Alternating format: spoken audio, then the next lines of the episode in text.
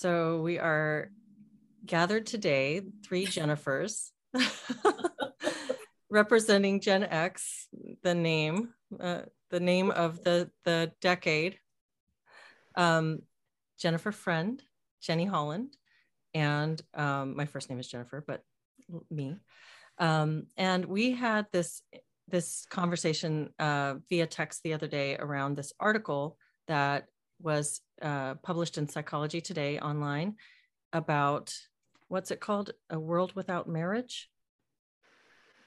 World Without Marriage. And that just, that seemed to me, I guess I'm wondering what is going on with Psychology Today. This is very strange. They're just promoting some really extreme things. And reading this article, Jennifer, you shared this. So what could you share? What was it that struck you about this and prompted you to share it? Well, I shared it because it really pissed me off. And it's kind of along the same line of a lot of other Psychology Today articles right now, which the way I perceive them, they're very much about trying to dismantle the status quo and trying to reshape human relationships. And the person who wrote this particular article, A World Without Marriage, her name's Bella DePaulo. She's a PhD. And she also wrote another article for Psychology Today called Check Your Marital Privilege, Move Over White Privilege and Male Privilege. So she's talking, in the article, she's talking about a book, which is called Moving Past Marriage, Why We Should Ditch Marital Privilege, Eschew Relationship Status Discrimination, and Embrace Non-Marital History, which is written by this professor at Connecticut State, Jacqueline Geller. I mean, and basically she's arguing that it's unfair that married people get certain benefits and protections and that other people don't. And so we should just dismantle marriage. And the author of the article, Bella, is sort of going along with that and in support of that. And it just strikes me as really peculiar that now people can get married. It is not restricted to just heterosexual couples. And so it has been, that field has been opened to everybody. So nobody's being prevented from getting married. So nobody's being discriminated against. This is just, if we don't choose to get married, we still want to have all the benefits conferred upon us as married people, but since we don't, we should just dismantle the entire thing. Yeah, and it's, yeah, it's a chosen behavior. And so there's this is something that we keep seeing is these chosen behaviors, certain things that we want to do, or we choose to do, or maybe we want to not, to abstain from doing, now are being used as the basis for discrimination claims. So you're trying to erase me because you don't like the thing that I'm choosing or not choosing to do. And so it's more of that argument. But something that you said in the very beginning of that about Psychology Today being about engineering human behavior. I don't know if that was the phrase you used, but it was something like that. Sculpting human behavior. Isn't psychology supposed to be the practice of observing human behavior and understanding human behavior, like the study of? But now it's morphed into, at least in this iteration, it's overtly activist. I mean, it's an activist sort of bent that we are seeing here in these kind of articles. Yes, absolutely. And there's been other articles in Psychology Today encouraging therapists to destigmatize open relationships and polyamorous relationships. So it very much is engineering. It isn't just observing. It's also not studying what has worked well and what hasn't worked well for people in terms of mental health and well-being.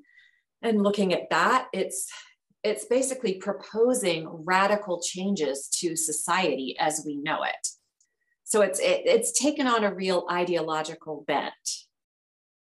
And Psychology Today is still one of the bigger networking sites for finding therapists, isn't it?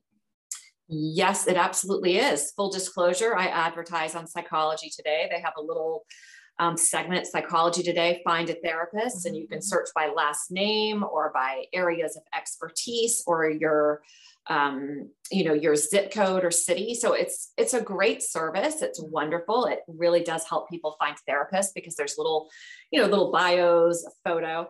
It's a great service. But the magazine, the Psychology Today magazine, I just, it boggles my mind, honestly. Yeah. What are your thoughts about this, Jenny? Well, I mean, I come upon Psychology Today articles not infrequently that seem to be completely kind of out of left field and show that it's captured, but I kind of knew that anyway, or just assumed it because everything is captured. Literally everything is captured by ideology and politics. And there is no aspect of human behavior that is free from a political slant anymore, which is truly bad for humanity because it otherizes everyone inherently. If everything is political, then everyone who doesn't see things your way or agree with you is a political other, is a political enemy, essentially. It's terrible. I mean, I wrote a piece for Spiked a few weeks ago about a couples therapist.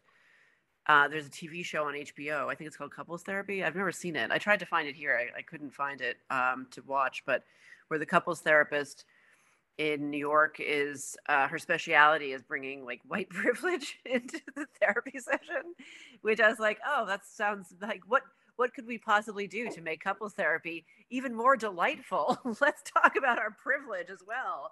And there was this hilarious vignette where she's like with a black man and a black woman, and she's trying to figure out who's the most privileged. And, spoiler alert, it's the man, of course.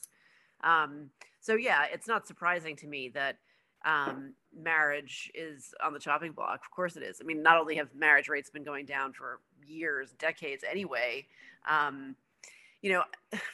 I mean, I think there is maybe an argument to kind of roll your eyes at this kind of thing and maybe not take it too seriously, because I think with sites like Psychology Today and Medium and a lot of places, I think maybe some of these essays and opinion pieces are kind of performative, but I do take them seriously.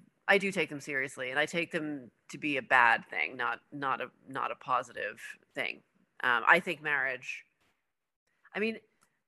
marriage overall is a good thing. And I don't know how you guys feel about talking about personal experiences with marriage and not. I'm up for talking about that. Yeah, I think marriage is a good thing and it should not be dismantled. And marital privilege is a nonsense idea. Just to put my cards on the table.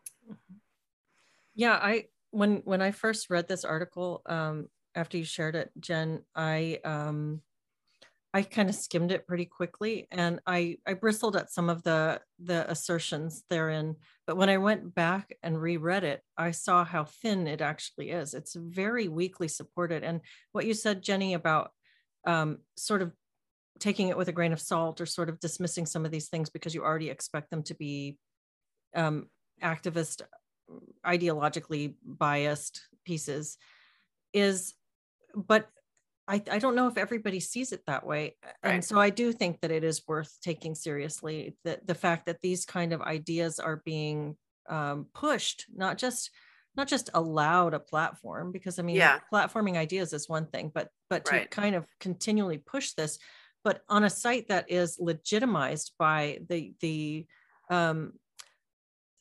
patronage of most licensed therapists, really. I mean, and just, it's such a hub and it's such a resource for people that gives legitimacy to the totally editorials that are published there. So especially because I think with therapists and with teachers, there's an extra level of accountability that's needed, because if you go to see a therapist when you have deep uncertainty and crisis, or you need a sound ear to talk through things that are causing you emotional distress or pain in your life.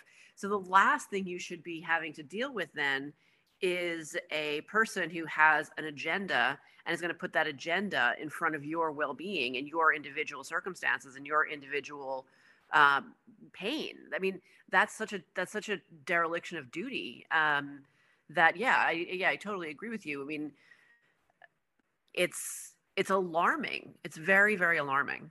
Mm-hmm.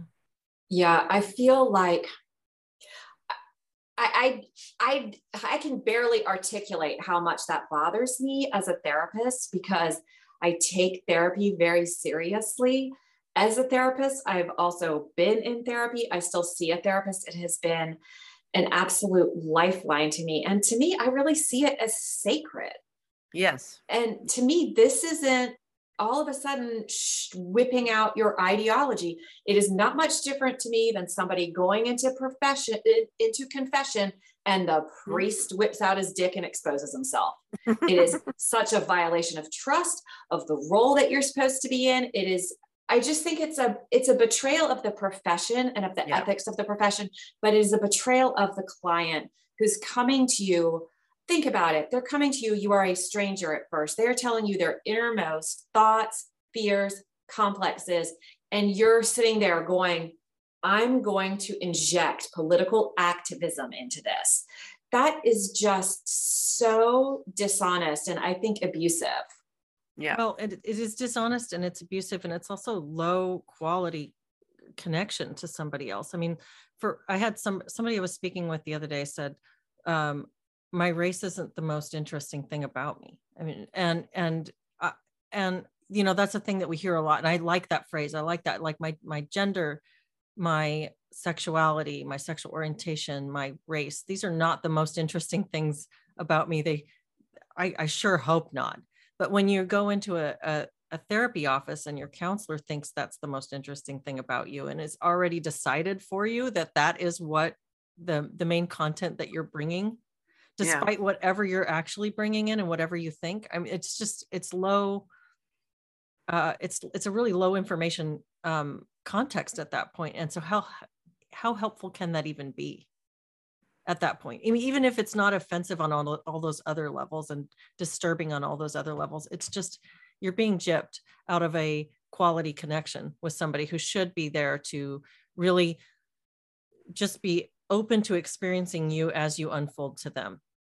Like, who are you? I don't know who you are. I'm curious about you, instead of I already have decided who you are because I've looked at your face and your skin color. Right. I've decided who you are and what you need to do and what all your troubles are due to based on the position that you hold in society. Mm-hmm. Yeah. Yeah. Mm-hmm.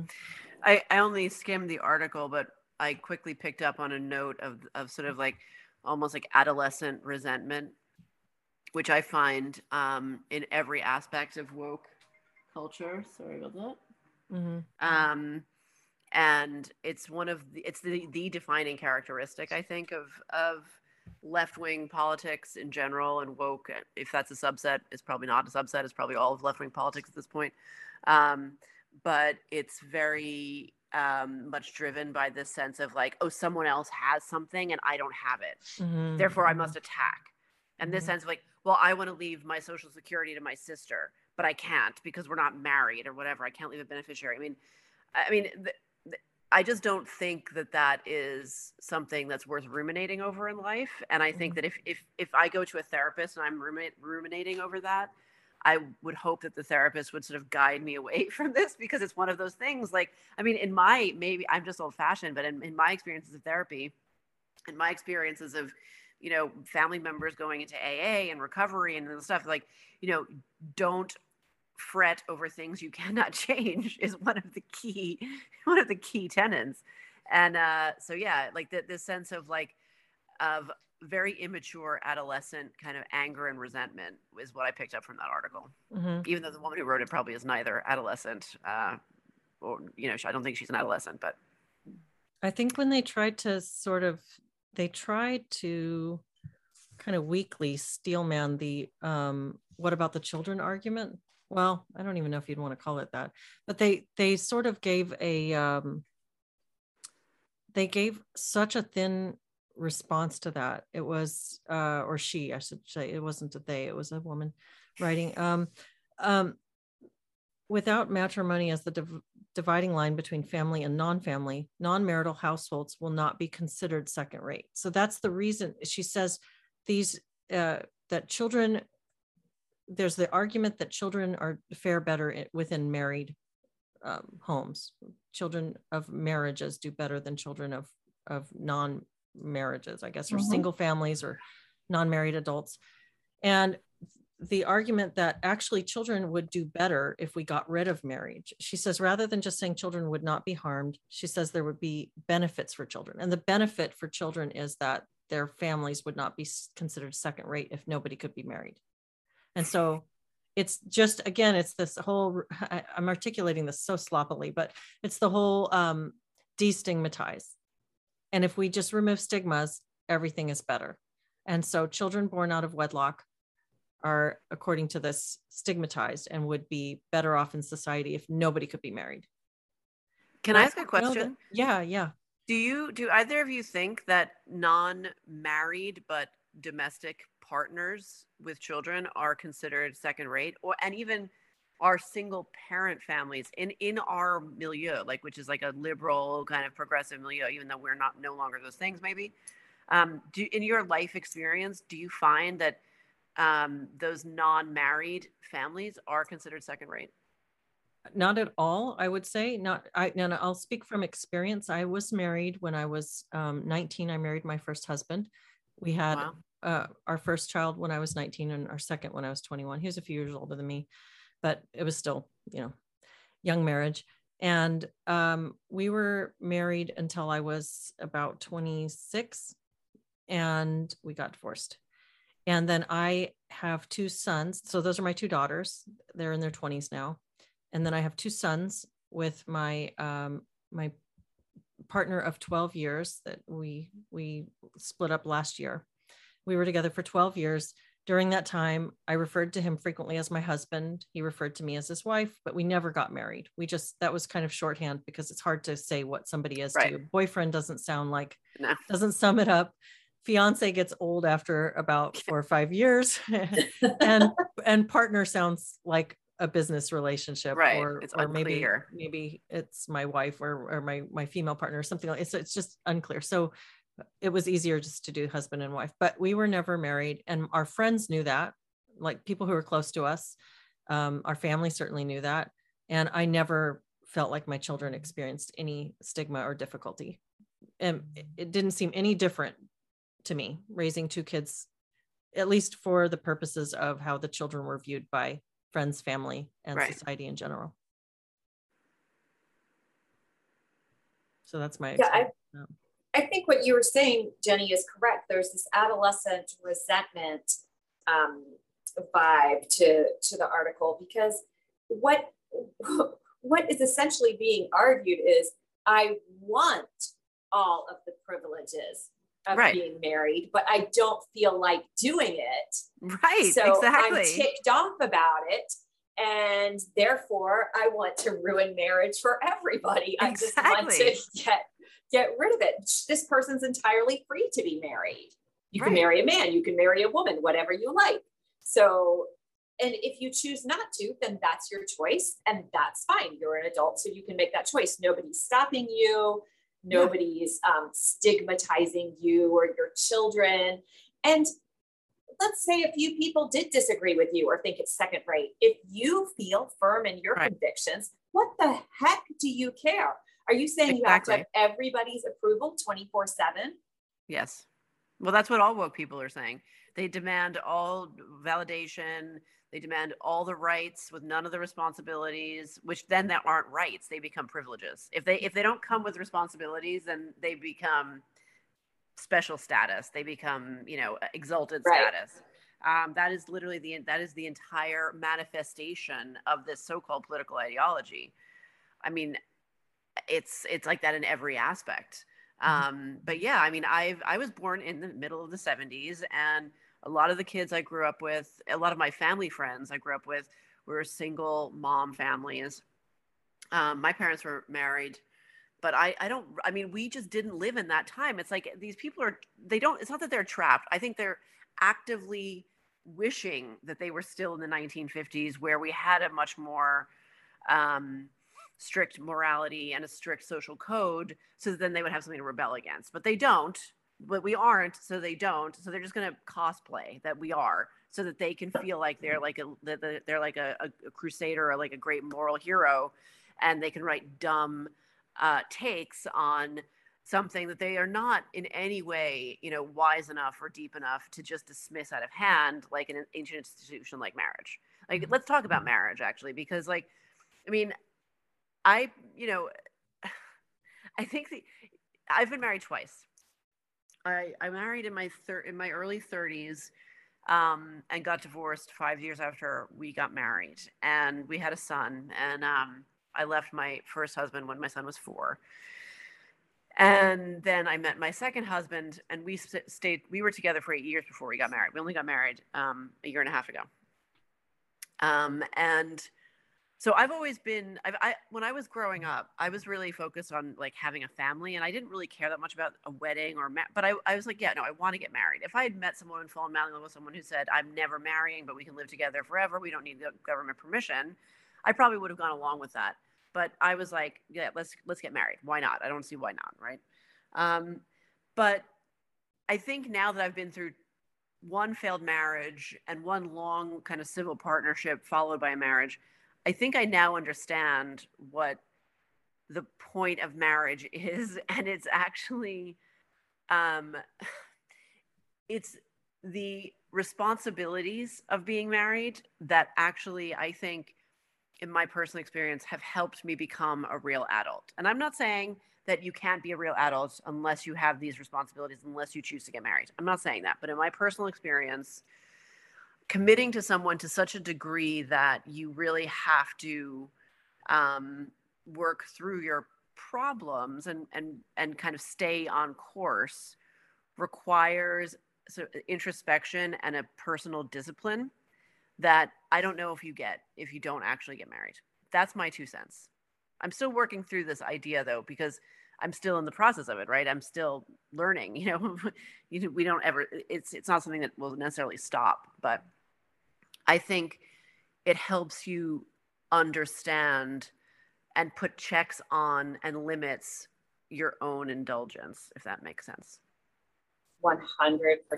Yeah, it's sort of like it's kind of like a spiritual discipline, really, because you're always thinking of what is good for the marriage. And Joseph Campbell talked about marriage in ways that I thought were really insightful. He said that when you're married, you're not sacrificing to the other person, you're sacrificing for the sake of the marriage. Like the marriage is its own sort of entity.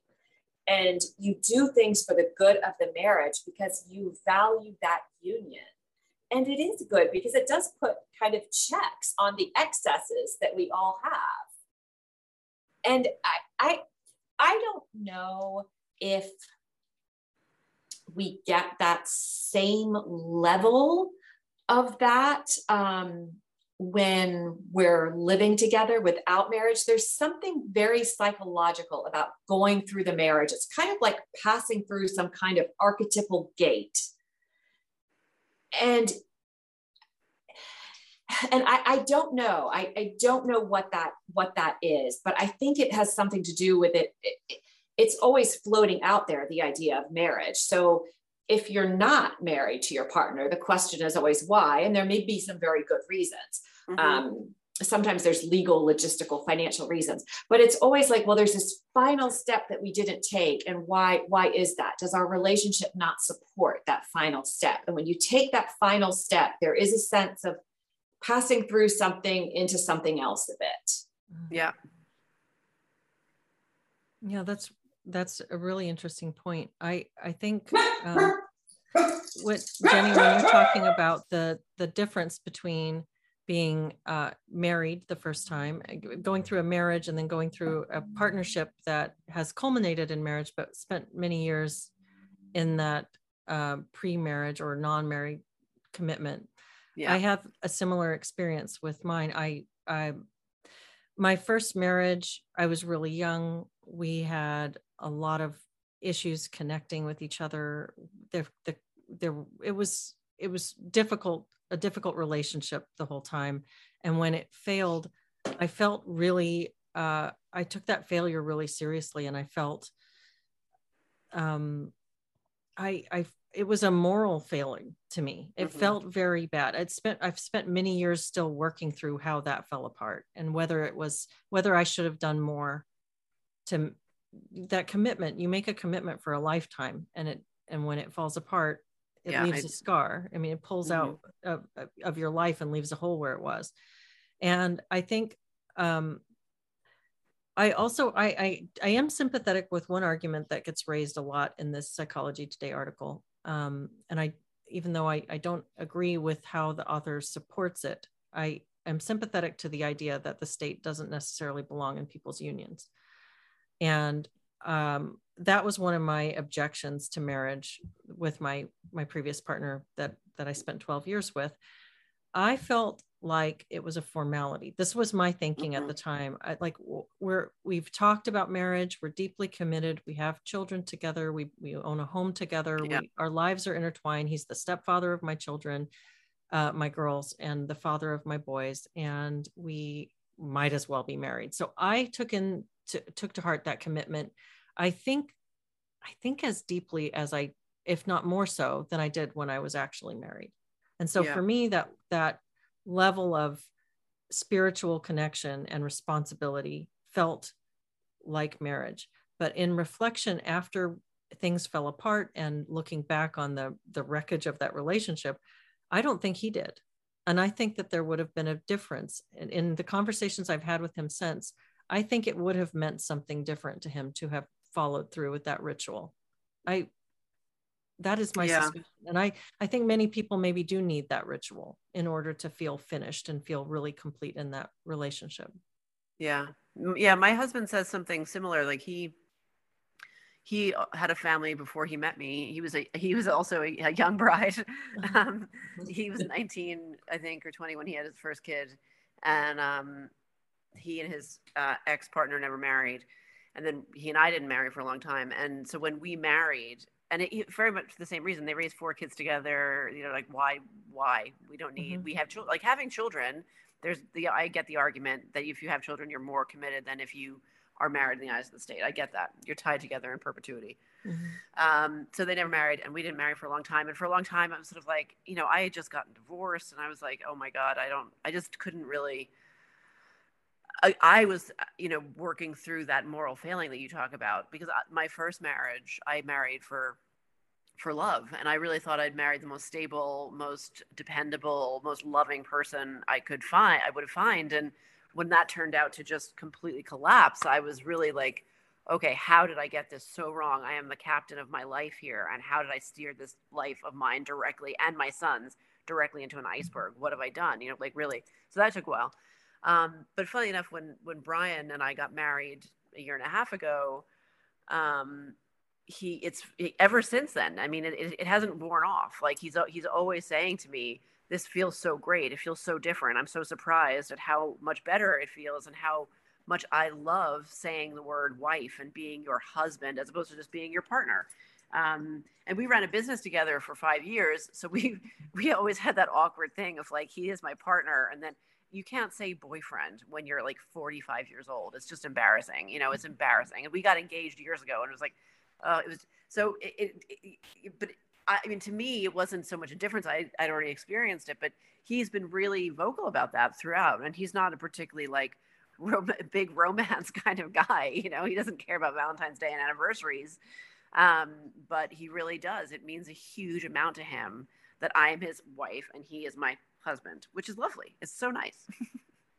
You know, that's interesting. I have a friend who I was talking with about relationship recently, and he was just coming out of a relationship that was difficult and complicated.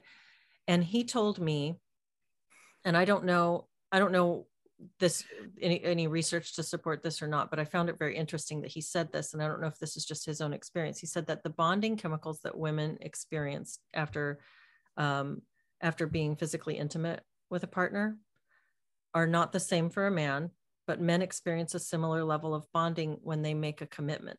When they commit to a woman, they experience that release of bonding chemicals.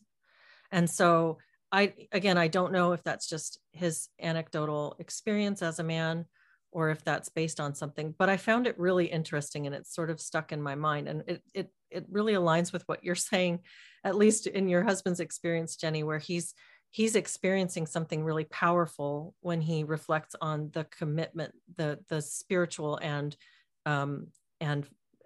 actual commitment that he has made to your relationship. Yeah. Yeah, absolutely. That's very interesting. That makes a lot of sense, actually. I like that idea. Yeah. I mean, I think I'm working on a piece about this at the minute, actually. I think that society has completely forgotten the positive male attributes. And one of them primarily is the sense of sacrifice and committing and working for your wife and children and working for your family unit and breaking your back for your family unit. I mean, it's not that I don't think that bad men have ever existed or that women have been oppressed. And I mean, all of that is true, yes. But alongside that history, there is also a history of men working themselves literally to death to provide for the women and children in their lives. And I mean, if that wasn't the case, literally none of us would actually exist. I mean, this is so obvious that we don't see it. And so yeah, I think, again, I can see how not being married and being in a committed relationship works for people. I can totally see that. I don't judge that at all. But marriage is also, it's such an old institution. Why do we think that now we suddenly are smart enough to just dismiss it?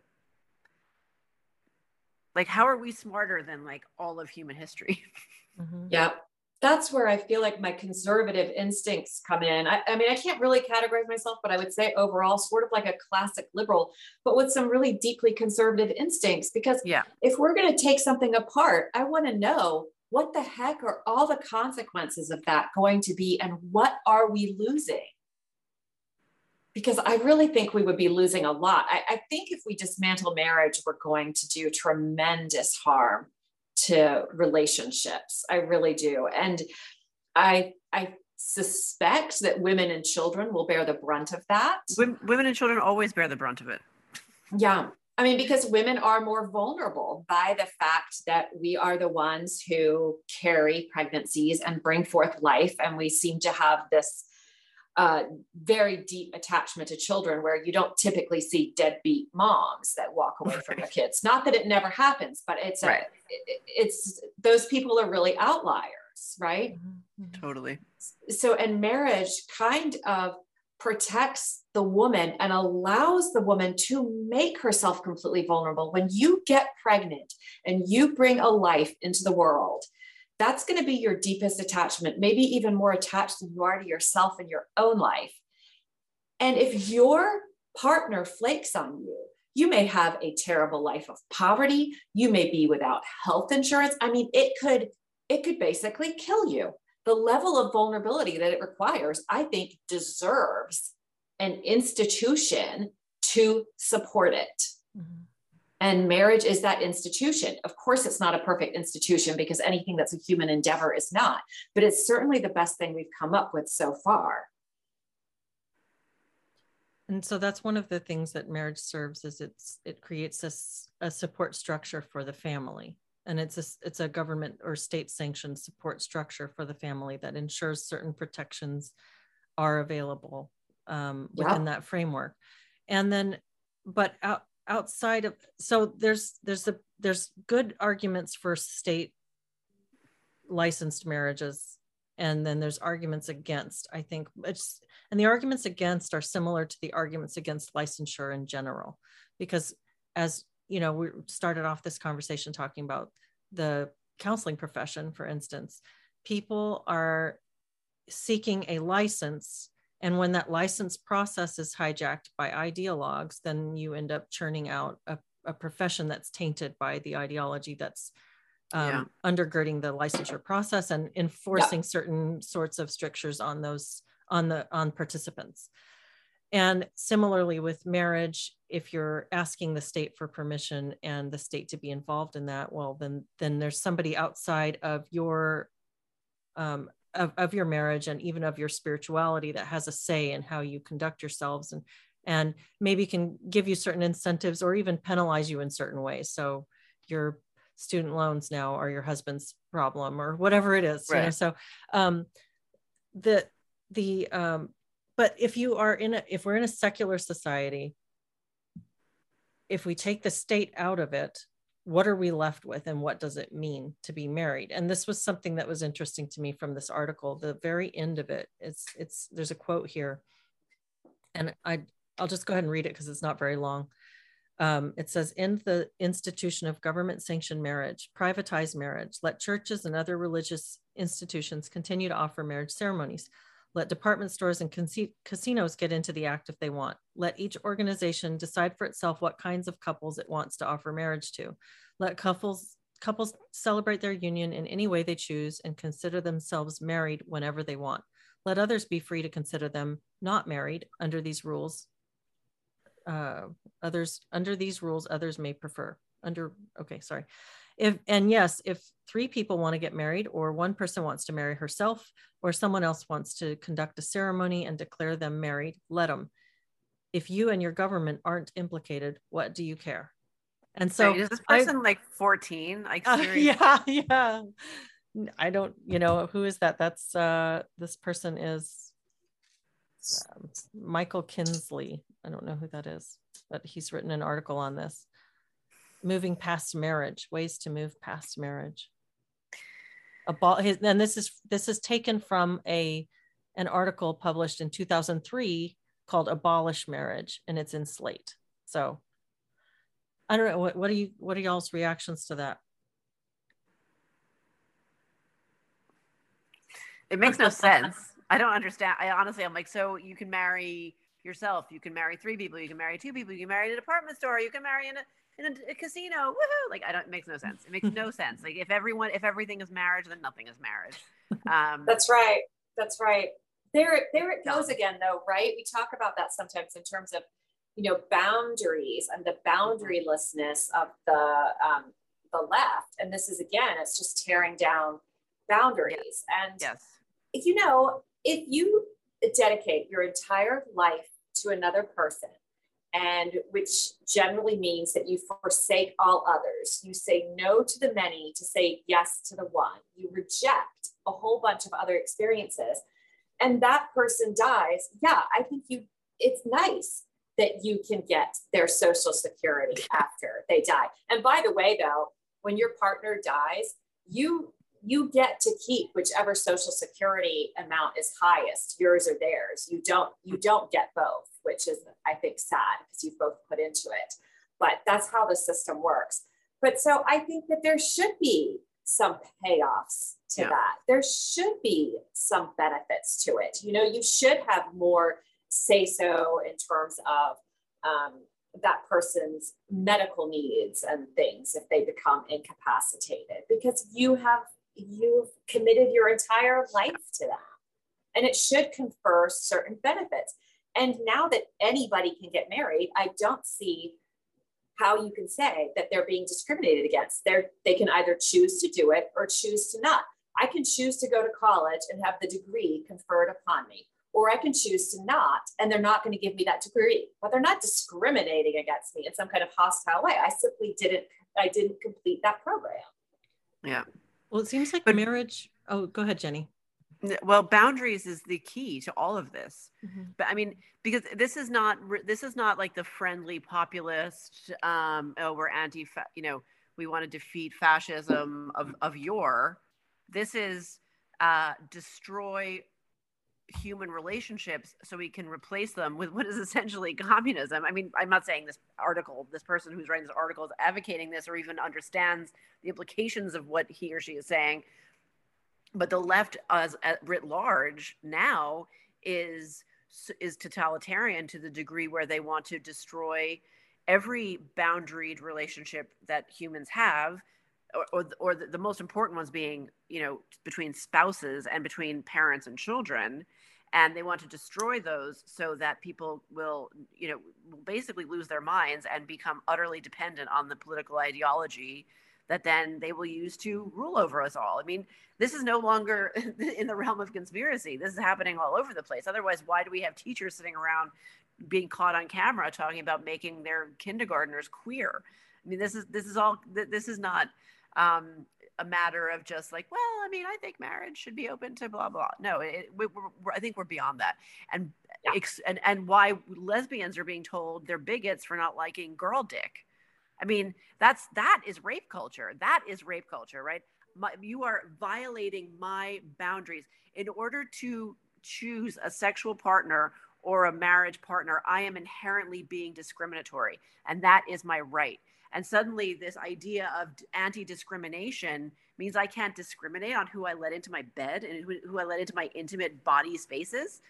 I mean, that is genuinely horrifying. That's dystopian. And that is what is driving these ideas of like abolishment. You know who else wanted to abolish marriage? Unless I'm mistaken.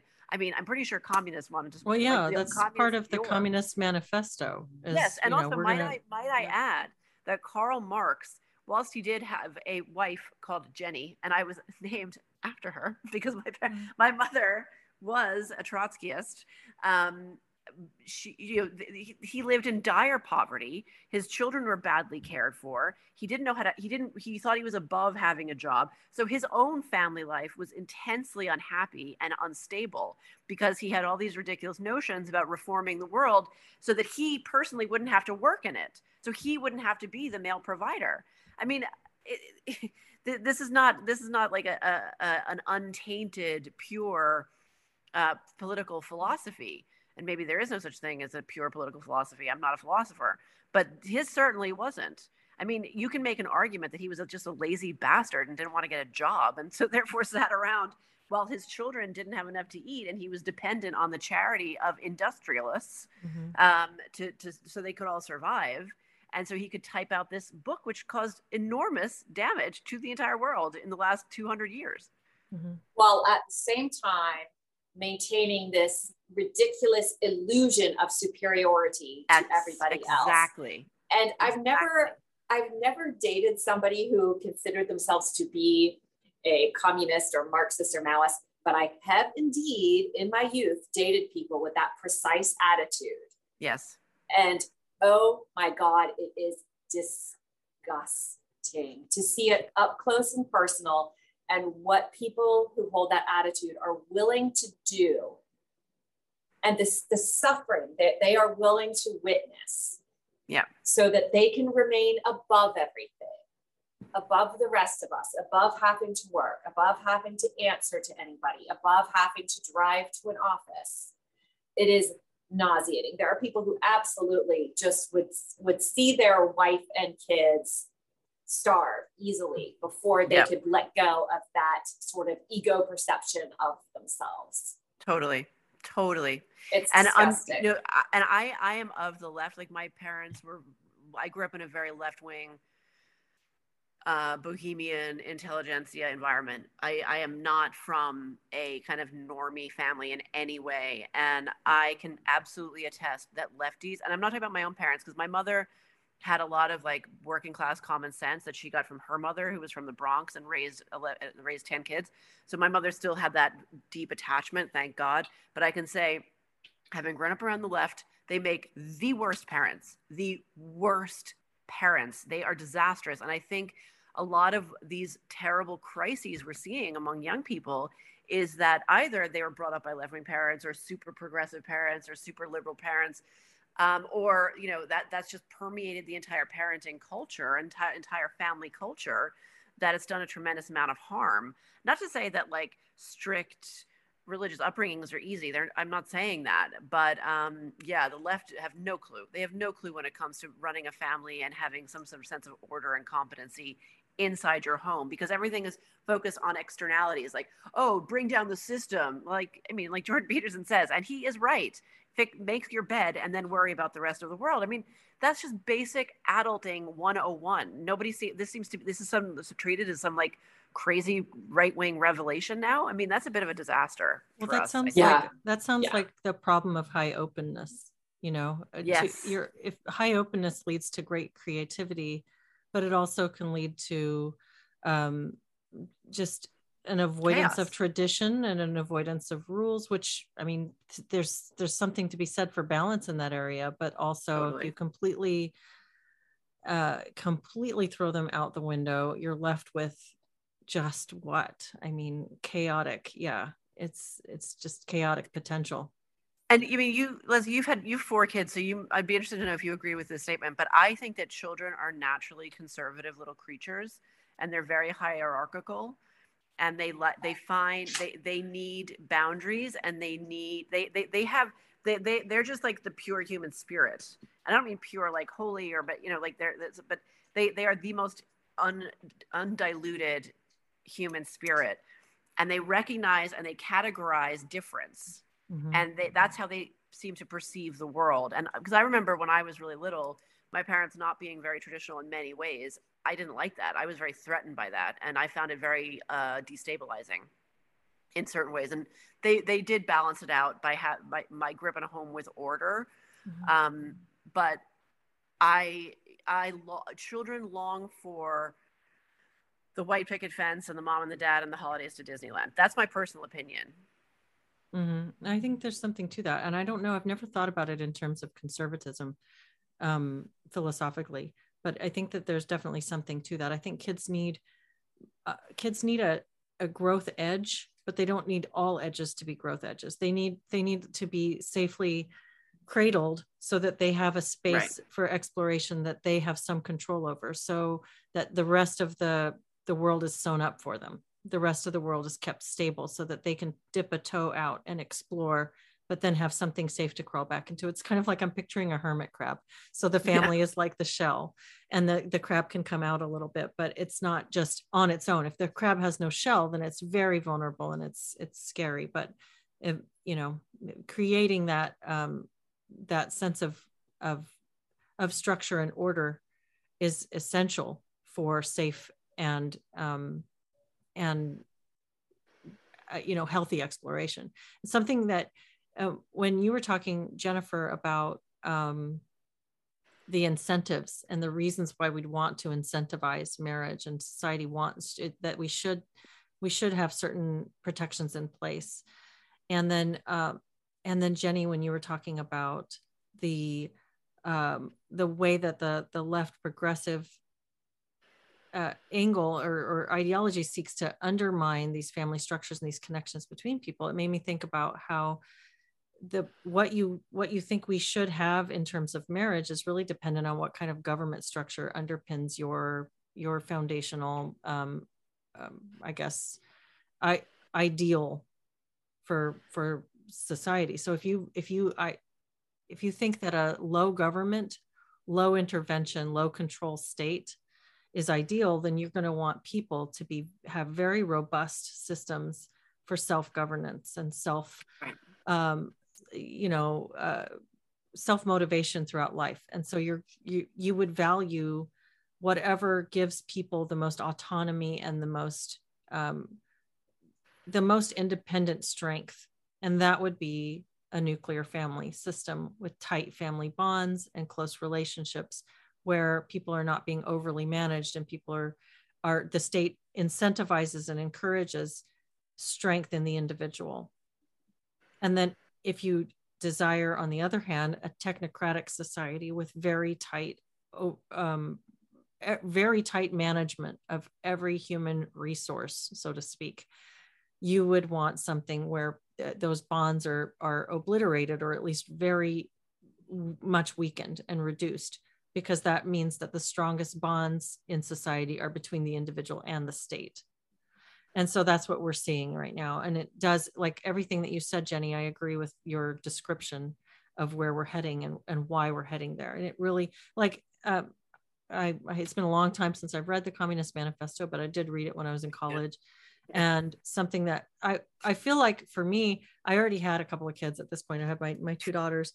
And at the time I was more inclined, I was very left wing in my thinking, and I was inclined to be on board with socialism and communism, even to some extent. And when I got to the part about the abolition of the family, I thought, maybe that's going a little far. I like everything else. I'm like, I'm going to be communist a la carte. Totally the same. But when you take the kids and you rear them in, you don't let people be married anymore. And now the children are being reared communally by the state. I'm like, no, I don't really like that, but everything else is great. I was exactly the same. Yeah. But that's definitely a part of the plan. I mean, it's take the children and rear them by the state. And I just was watching some video on Twitter today where it's this woman who's a teaching student, and she's crying. She's so upset. She's so like passionately like hurt and grieving for this bill or this law that's been passed in Ontario or in Canada somewhere, saying that students, if they change their pronouns at school, the parents will be notified. And she says, this is so dangerous. This is such a danger to these children. You're putting these kids in danger. And I'm thinking, what danger are these children in? What is the danger? What is the actual, how did we get to a point where we can frame parents and normal family, the flow of information within a family, average parents, not some wackadoodle, like abusive families, but just normal families are a danger. It's dangerous. And because teachers are the saviors of these children, and they're imposed between the children and their parents. Because the cultural revolution has already happened. That's how. And I don't think it's 100% complete. We probably wouldn't be talking like this if it were. But I think in very key sectors, they have won already. And obviously the education of teachers is the main one, because I don't know, like I wish I still was employed in the media for only one reason, and that I would love someone to pay me to do a proper, like several years long investigation into how the Department of Education was so captured by essentially communism. I mean, I would like to know that. I would like someone to actually do the real digging around that would require that. I know James Lindsay's done a lot of good work on the philosophical end, but I want to know. I want to know who signed. Where's the money? Where's the trail of the funding? I want to know who signed off. Yeah. Like, I want to know what bureaucrat signed off on this, and when did it start? Mm-hmm. Because I think that it's so it happened. Like it just kind of unveiled itself in front of us in the last couple of years, but obviously it's been the seed was planted a long time ago, and you know the disorder and the unhappiness. And unhappiness is probably the better indicator in terms of this conversation, because you guys are both therapists and we're talking about interpersonal relationships, intimate relationships. Like I personally feel that people are pretty unhappy at the minute. Generalizing. I don't feel like men and women's dynamic is getting better. I don't feel like children are doing particularly well at all. I think it's very palpable, both in people that I know and things I see and things I hear about, you know, kids other people I know, and also in cultural representations of them in film and in movies. I mean, is like people aren't okay. People are not okay. And you know, it's kind of generalizing to attribute that to communism, but it hasn't helped. Like it hasn't helped. The injection of these ultra permissive, fundamentally ideologically driven behaviors is not helping. It hasn't helped. It hasn't made us happy. No, and you know, when you say people aren't okay, it's sort of just in a just quick overview. It seems like we've had a constant injection of more and more gratuitous and is violative a word, or am I making that up? Social cues being poured into the society through our media and our entertainment system over the years. You know, reality TV, oh my goodness, and porn and all these things that are just going like a fire hose into the culture. And then you destabilize things completely with this whole COVID nonsense and locking people out of jobs and school and throwing everything into utter chaos. At the same time as you pour a ton of funding into making social justice advocates out of your therapists, and then fund a whole bunch more therapists to go into the schools, so that when the people come back and they're completely destabilized and they're totally confused and wrecked, they need mental health care. So they go seek mental health care from a new system of educators that have been completely compromised by this ideology, and they're ready to just accept you in and program you and spit you back out as good little technocratic citizens with your intersectional identity firmly in place. And so, yeah, I do think that to some extent the cultural revolution has already happened. Holy shit, I need a drink.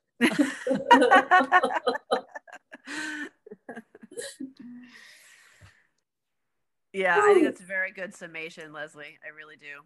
I think that's pretty on the nose. Well, I think we need to pull our kids out of schools ASAP. Well, yeah. I think we need to boycott these schools and let them fail. Yeah. That's what I believe. And maybe I'm speaking too strongly, but that's what I think. While we still have the legal right to homeschool our children, we need to pull them out, because even if your kids are sitting around doodling in a book all day and reading and goofing around and rubbing a stick in the dirt all day long, they're better off than what they would be getting in this stuff. And although all the attention has gone on with the transing of kids, which is, obviously terrible, actually bureaucrats and administrators have been abusing children in the United States school system for decades now. I mean, how many kids have been forced to drug themselves? How many parents have been forced to drug their kids because of just normal kid behavior? Or because the adults who are teachers have no idea how to have classroom management. Mm-hmm.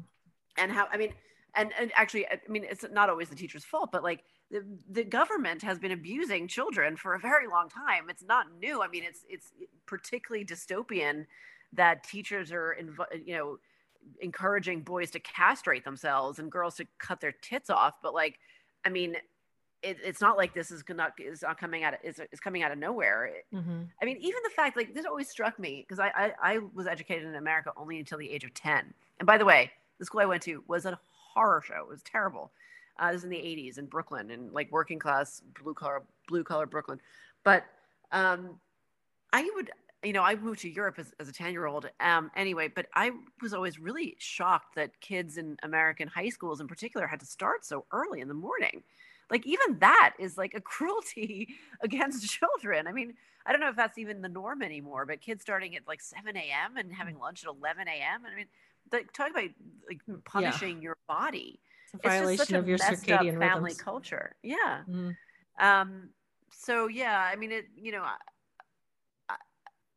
I agree with you completely.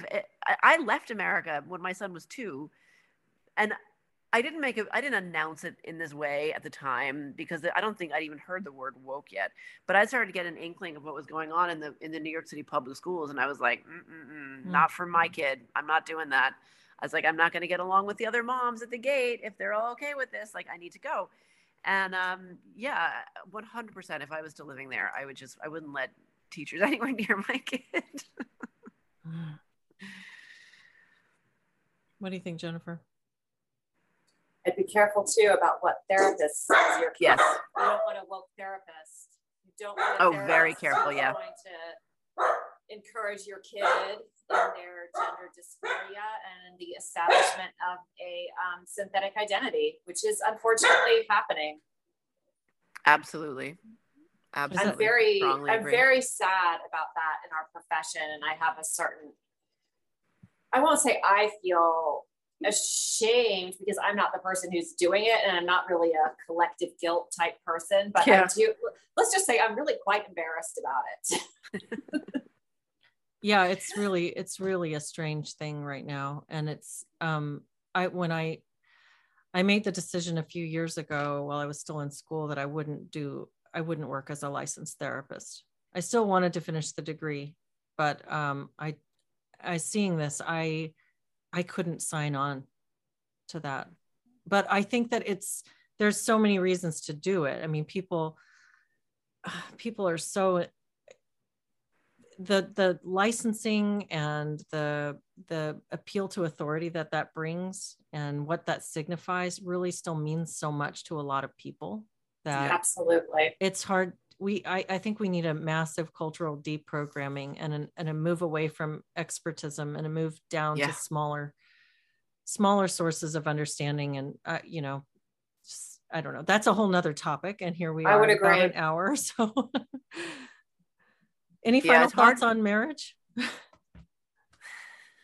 It's great. It's great, but divorce really sucks. So yeah.